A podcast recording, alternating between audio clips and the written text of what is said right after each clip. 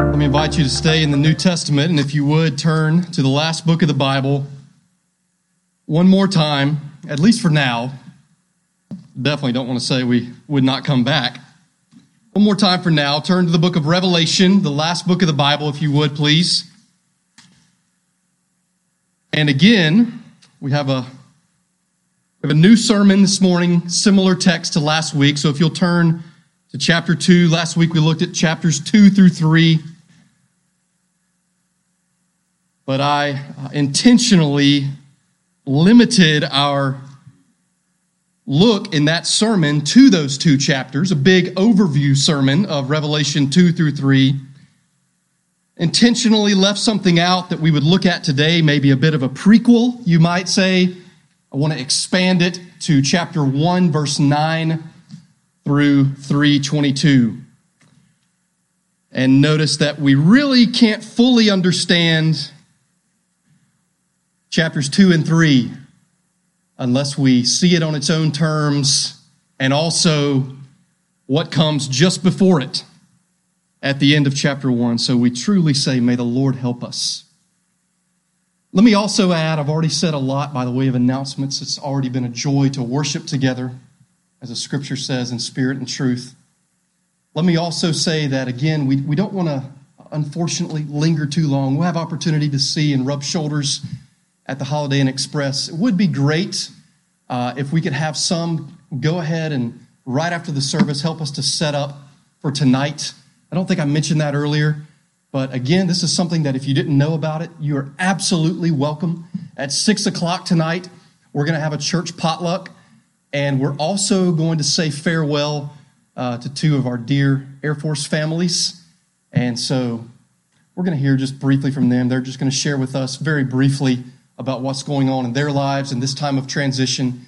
Again, that's six o'clock tonight, uh, church family potluck dinner, and then we'll uh, we'll circle the chairs in the back after we eat and just have a brief time together. So again, for those uh, who could help us right after the service, set up the tables and also maybe go ahead and circle up the chairs. We'd appreciate that. For everyone who's physically able, let's stand uh, for the word this morning.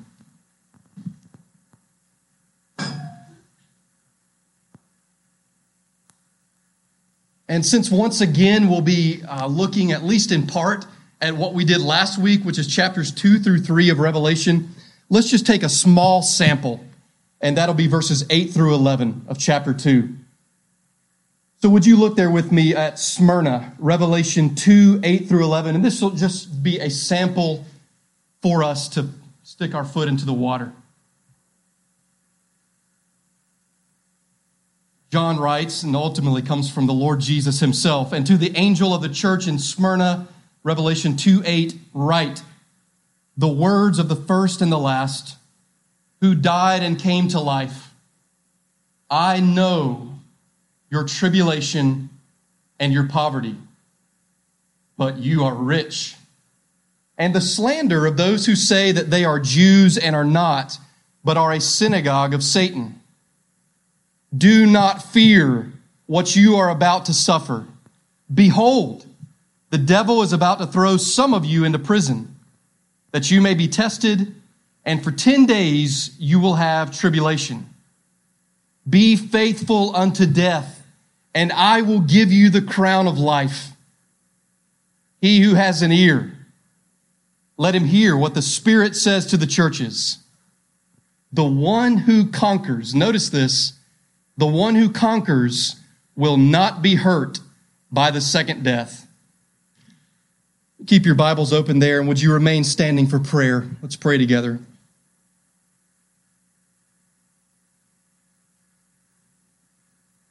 Our great God, we bow before you. And we pray that you would give to us, by your grace, a true uh, reverence and a true gospel fear and humility trembling before you. Thank you for your great and precious promises, which are given even this morning to everyone who will believe. Even as we've read here, the one who conquers will not be hurt by the second death. Lord, help us to see that it is appropriate. It is appropriate to be happy in you, to rejoice in you with all of our strength, and also to tremble before you because you are great. And we pray that through your word, you would give us a true vision of you. Lord, as we've already said today, we pray that we might see the Lord Jesus Christ.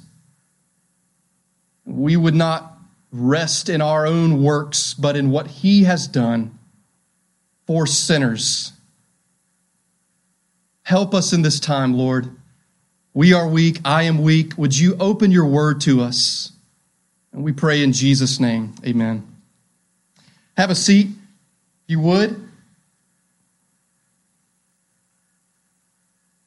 So many things to announce today. It's good to see the newly minted Finch family here today, who used to be Mary Burroughs.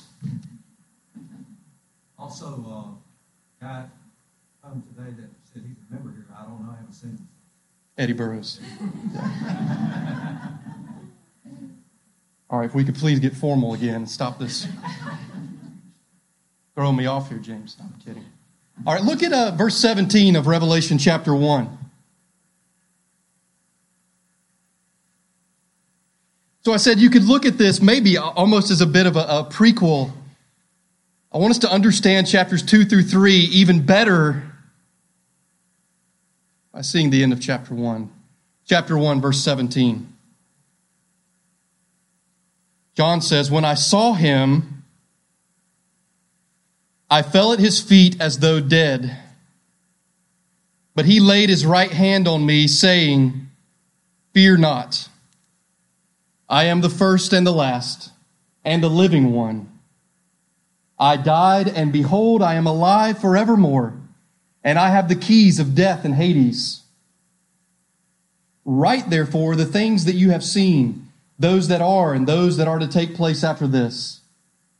As for the mystery of the seven stars that you saw in my right hand and the seven golden lampstands, the seven stars are the angels of the seven churches and the seven lampstands are the seven churches. This is the word of the Lord. Thanks be to God. There is a man uh, named Greg Wills. Uh, he was a teacher that I had. I worked also for him. And he did a lot of uh, research on what churches used to look like, faithful churches used to look like 200, 150 years ago. Listen to what he says. Greg Wills says this, and the reason I bring this up is because it's a good thing to be concerned about the purity of the church. Nothing wrong with being concerned about the purity of the church. In his research, he found this uh, Presbyterian churches would uh, do church discipline. And so these Presbyterian courts conducted judicial proceedings in private but they announced before the church and the world all excommunications and some suspensions. Do you get that? So, so they would handle matters, that's what it means when it says the courts. They would handle matters of church discipline in private, but then they would announce the names, well, to everybody. There was a great dread of this practice. Uh, the practice was called publishing. And there was a great dread of this practice. In fact, so great, he writes, that when Benjamin Morgan Palmer, uh, Mr. Palmer was the pastor of the New Orleans First Presbyterian Church, when he intended to publish a member suspended for drunkenness, the offender warned the pastor to desist. Conducted these private meetings, determined the man's drunkenness uh, means that he needed to be suspended from the church we're going to follow our normal pattern. We're going to publicly announce the names. And the man said this to the pastor. He said, I will arm myself and I will take a seat in the gallery over the pulpit. If you intend, if you attempt to read the paper, I shall fire upon you. I will sit in the balcony with my firearm, and if you publicize my name as a suspension for drunkenness, you will meet with my bullet. Palmer, the pastor, unruffled, read the suspension without incident. So I mentioned that I bring this up uh, because there's never uh, a problem as long as it's done in love and for the glory of God. There's nothing wrong with being concerned about the purity of the church. As you think about what we looked at last week, and if you weren't here, that's perfectly fine. We're looking again at Revelation 2 through 3. None of us can be as concerned, none of us, as well intentioned as we might be, can be concerned for the purity of the church as much as the Lord God is. There's no one like the Lord Jesus Christ in particular who has a concern for the purity of his church. Even though we might, in a reflective way, like a shadow of his pure concern. No, we read, for example, in Revelation 2 through 3, in these seven letters for seven churches seven letters for seven churches. That's what this is. We read this, the one whom I love. You know this? The one whom I love, the risen Lord Jesus says, I reprove and discipline. The one whom I love, I reprove and discipline. Do not uh, despise the discipline of the church. And by implication, since so many of these churches are in not good shape, which we've already said, the weakness and the sin of these churches is in a weird way an encouragement to us who do not have it all together. My friend, if you're here this morning and you're exploring Christianity or you're not a follower of Jesus Christ, let me be clear. We don't have it all together. We have been rescued. As Colossians said, He rescued us from the domain of darkness and transferred us to the kingdom of his beloved Son, in whom we have redemption, the forgiveness of sin. We are redeemed through the blood of Christ. So in him we are perfect. In him. But nevertheless, we do not have it all together. He does. And there is, as I started to say, there is an implicit call in these seven churches to deal with the flagrant sin in their midst. The theme this morning really should be our theme every single Sunday. This is another one of those passages that lets us hit this theme head on and directly, and it's Jesus Christ. It's Jesus Christ. Let me say it to you this way. Please keep this in mind. Jesus is Lord and head of the church, and our greatest need is to see him. Let me say it again. Jesus is Lord and head of the church, and our greatest need is to have a true vision of Him. Let's let that simple sentence be how we break things down today. So, secondly, secondly, this morning, we'll notice that our great need is to see Jesus. That our true need is to have a biblical vision of our Savior. And that means that, first of all, we'll see that he is the head of the body, the church. He is the head of the body, the church. Notice with me what the text says. Look at chapter 2, verse 1.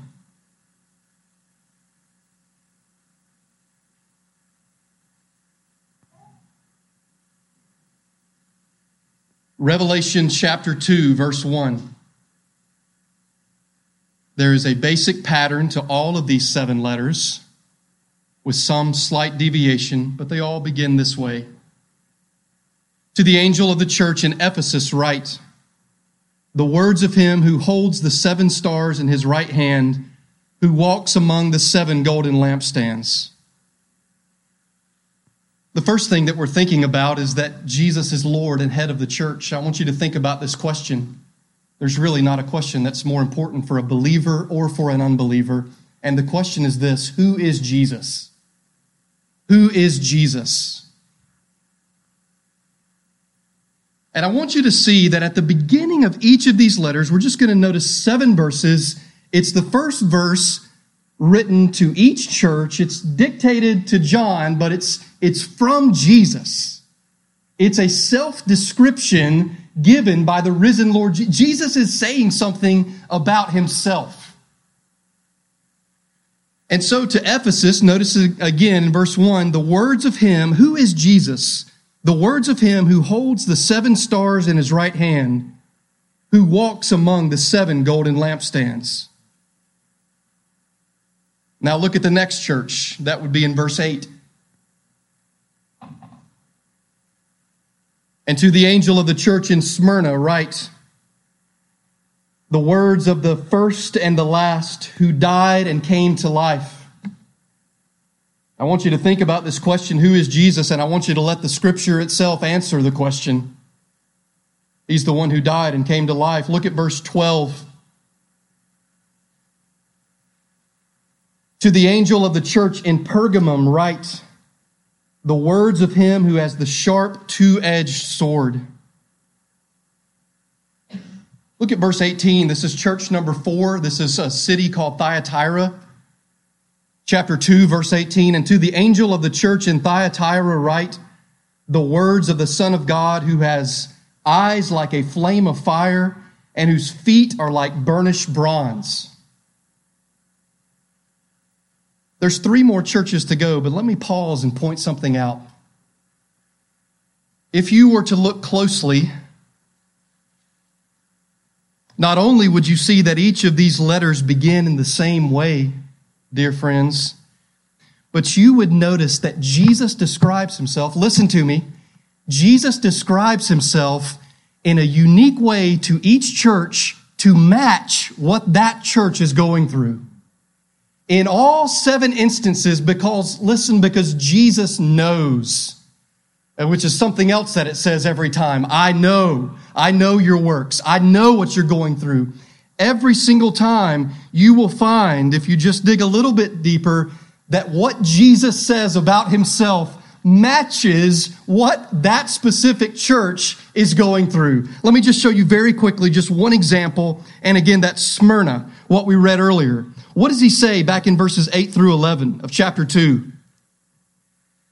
What is the self description of the risen Lord Jesus? In verse 8 of chapter 2, he says, The words of the first and the last. Think about the privilege that John has here. Think about he's he's dictating a letter from the risen Lord Jesus. Here's what I want you to say to them, John.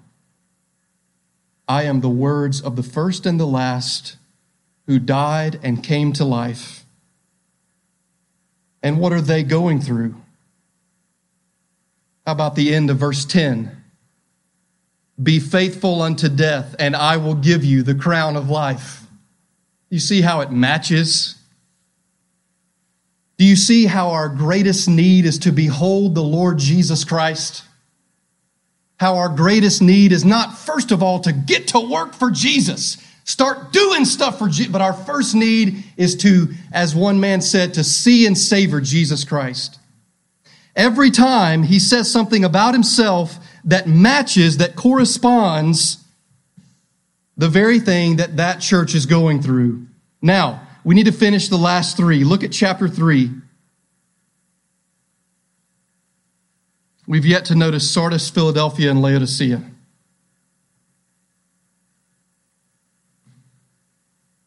We're just letting these verses wash over us. Chapter 3, verse 1. And to the angel of the church in Sardis, write the words of him who has the seven spirits of God and the seven stars. How about verse 7? Philadelphia. This is one of those churches that's, by God's grace, doing pretty well. And to the angel of the church in Philadelphia, write the words of the Holy One, the true one. Who is Jesus? He's the one who has the key of David. My friend, you need to answer this question. Who is Jesus? He's the one, the Holy One. He opens and no one will shut, who shuts and no one opens. How about verse 14? And to the angel of the church in Laodicea, write the words of the Amen, the faithful and true witness, the beginning of God's creation. Who is Jesus? Let the scripture answer. We find it in 2 1, in 2 8, 2 12, 2 18, 3 1, 3 7, 3 14. Let me summarize it in my own words. Let me summarize what we've just noticed in these words. Number one, he is the head of the body, the church. Wilson said that passage that he read was one of his favorites. You can't get any better if you're looking to say, to focus on Jesus Christ. This is what we need to do. John, tell us what do we need to do today? Give, give, give me something to do. Hebrews 12. Fix your eyes on Jesus, the author and perfecter of our faith. Fix your eyes on Jesus. Look away from yourself and look to Christ. He's the head of the body of the church to use the language of Colossians. He is the crucified and risen one. And to use the language about God, since Jesus is the divine Son of God, He is the Alpha and the Omega. He is the one who has the sharp two edged sword. He is the Son of God with eyes like a flame of fire. He is the one who has the seven spirits and seven stars. He is the Holy One, the true one, who has the key of David. He is the Amen, the firstborn of all creation. That's who he is. Do you know him? Do you know, do you delight in him? Do you treasure him? Is he your everything?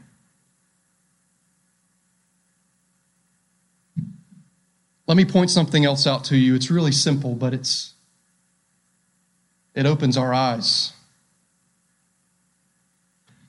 Friends, not only is it the case, as I've already pointed out, not only does he describe himself, the risen Lord Jesus, in a way that is particular to the needs of that church, whether it be, hey, you're in trouble, you need to repent, or whether it be, you're, you're doing a good job, press on. But also, listen, listen, also, every time he describes himself to these seven churches, it is from the vision that John received in chapter 1. And I just want us to see in just a minute, not right this second, but in just a minute, I just want us to see that John has this vision of the risen Lord Jesus in Revelation chapter 1. He beholds the glory of the Lamb and everything that he sees about Jesus in that vision is just the same thing that Jesus says about himself to the churches. Do you see? In that sense, there's nothing new under the sun. First of all, let me point something out to you. And that's in chapter 2, verse 4. Please notice this.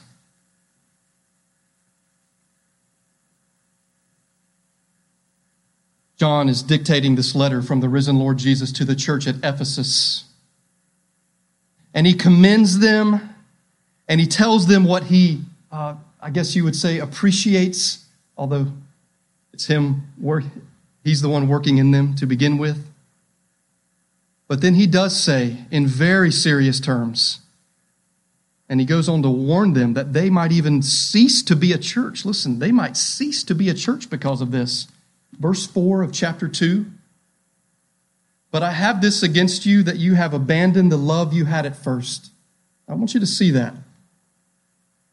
What's he talking about there when he says the love you had, you've had at first? To what is he referring? This is serious. I have this against you. God help us. God help us to be aware of, of these warnings. I have this against you that you have abandoned the love you had at first. What does that mean? Well, I don't think it means that you've, in the first place, at all lost your zeal for evangelism. Listen, this is, this is Hamilton. What is it that happens to people between the wedding day? Like two weeks ago, right, guys? I was there. What is it that happens to people between the wedding day, so joyous, so earnest, so sincere, and the day the divorce papers are signed? What happens to parents between the day the child is born and the day they complain about that bothersome, frustrating brat? What happens to us between the day a loved one is diagnosed with some awful condition and the day that loved one whom we cherish becomes a burden?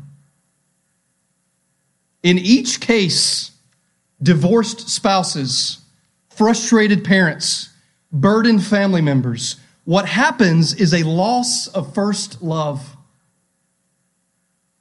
Gradually, almost imperceptibly, what was once done from passionate fervor becomes little more than a duty or a chore. Gradually, almost imperceptibly, what was once done from passionate fervor and joy and I think the words neophyte, just, uh, just a, a new lover, becomes a duty and a chore. Look at it again, verse 4. I have this against you that you have abandoned the love you had at first. I would say to you that that love you had at first, I think that can involve, I think it, it, it may very well involve love to one another. The Bible tells us that this in many ways is love for God, that we keep his commandments and that we love one another. I think it certainly involves a love for the Lord Jesus Christ. A pure devotion to the Lord Jesus Christ. And my friend, what is the answer? What is the answer? Verse 5 does not begin, first of all, with your hands or with your feet. Verse 5 begins, first of all, not with your hands or with your feet, but with your heart and with your mind. Remember. Remember when the child was born. Remember when the, the family member of old decrepit age, remember how much you love them. Remember the day of your wedding. Remember the grace of God in your salvation. Remember the cross. How do I know that God loves me? How do I know that God loves the world? For God so loved the world that he gave his one and only Son, that whoever believes in him will not perish but have eternal life. This is the love of God, not that we loved him, but that he loved us and gave his son to be the atoning sacrifice for our sins. Look to Christ. Believe in the Lord Jesus Christ. Is he your first love? Remember, remember and repent. It's always safe to repent. Well, I would like to take at least just a few minutes to look with you at the end of chapter 1.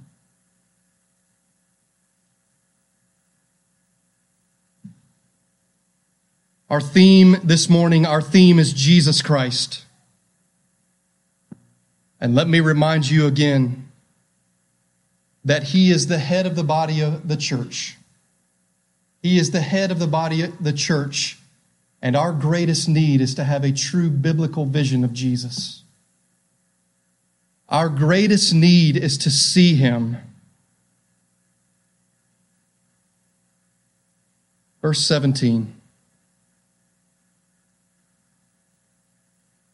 of chapter 1.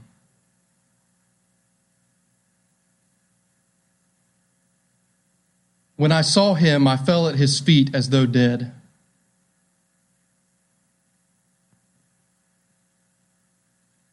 I'm not saying, uh, I guess I'm certainly not saying that we need to be slain in the spirit, as it's commonly referred to. That can be quite unbiblical. I'm not saying that we have to have a physical manifestation like John did, and by the way, like so many others in the Bible have had. Uh, John, uh, Revelation 1:17 is not new; it's all over the Bible. Think about Isaiah and Isaiah chapter six. I'm not saying that we have to have a physical manifestation, a physical response to the glory of God in the face of Jesus Christ. But I am saying that in one way or another, our greatest need, yours and mine, is to see Jesus. It's to see Jesus. Let me give you a couple of points in closing. And the first is this we will fall down and worship him because we see him for who he is. When we see Jesus rightly, we will fall down and worship him because we see him for who he is. Look at verse 9 of chapter 1.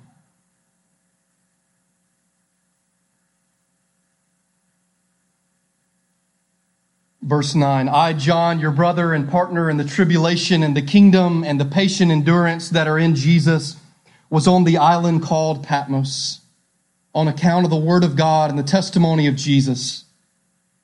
Remember what I said as I begin to read verse 10.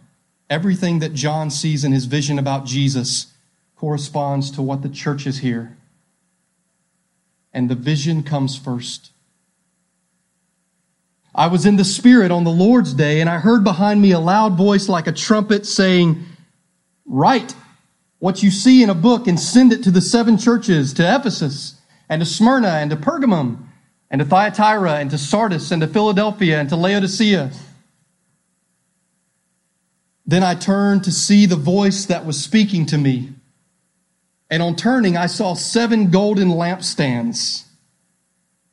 And in the midst of the lampstands, one like a son of man. Think Daniel chapter 7. Clothed with a long robe and with a golden sash around his chest. The hairs of his head were white like white wool, like snow. Think Daniel's description of God the Father, even though this is about Jesus. His eyes were like a flame of fire. Verse 15. His feet were like burnished bronze refined in a furnace and his voice was like the roar of many waters. In his right hand he held seven stars. From his mouth came a sharp two edged sword, and his face was like the sun shining in full strength. And notice again, when I saw him, I fell at his feet as though dead. When we truly see Jesus, we will fall down and worship him because we see him for who he is. It's not to say that what's happening in the beginning of verse 17 is necessarily worship.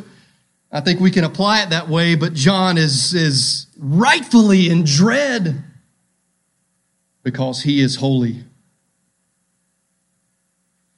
My friend, when you and I see Jesus for who he is, when God opens our eyes, when God opens your eyes, not only will you fall down and worship him, the, not only will you fall down and worship him, but you will hear words of grace.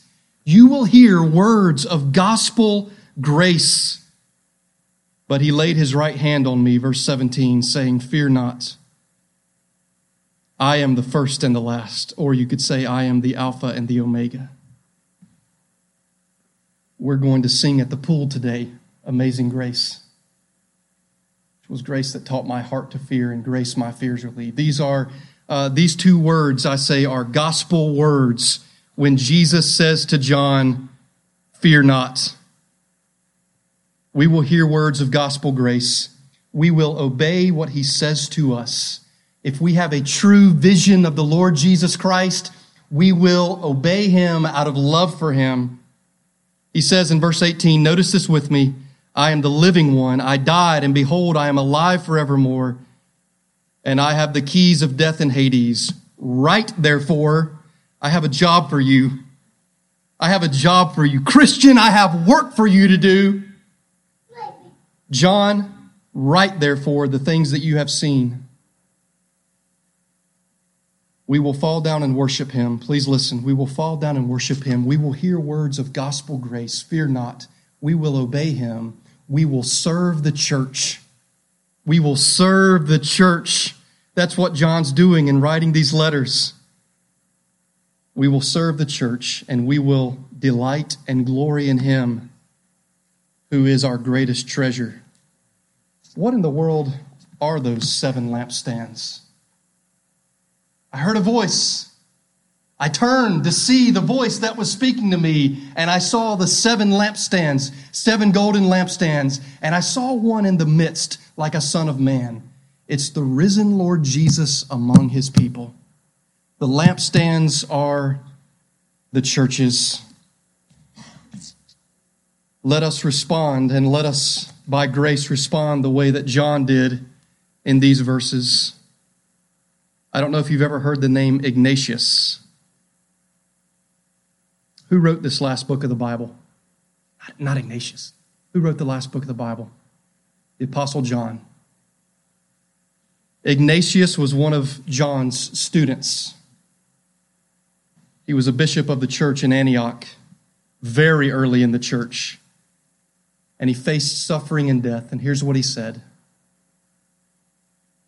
Let fire and the cross, let the companions of wild beasts, let breakings of bones and tearing of members, let the shattering in pieces of the whole body, and all the wicked torments of the devil come upon me. Only let me enjoy Jesus Christ. May the same be said of us, even in the face of death. Press on. Press on through Jesus Christ. Let's pray. Help us, Lord, to receive your word. As the hymn that we sing says, take your word and plant it deep in us. Lord, whether it be perhaps prostrating ourselves on the ground before you, or the reminder that all of life is lived before you. Help us to remember that we live before the face of God that it is with you that we will have to do on the last day.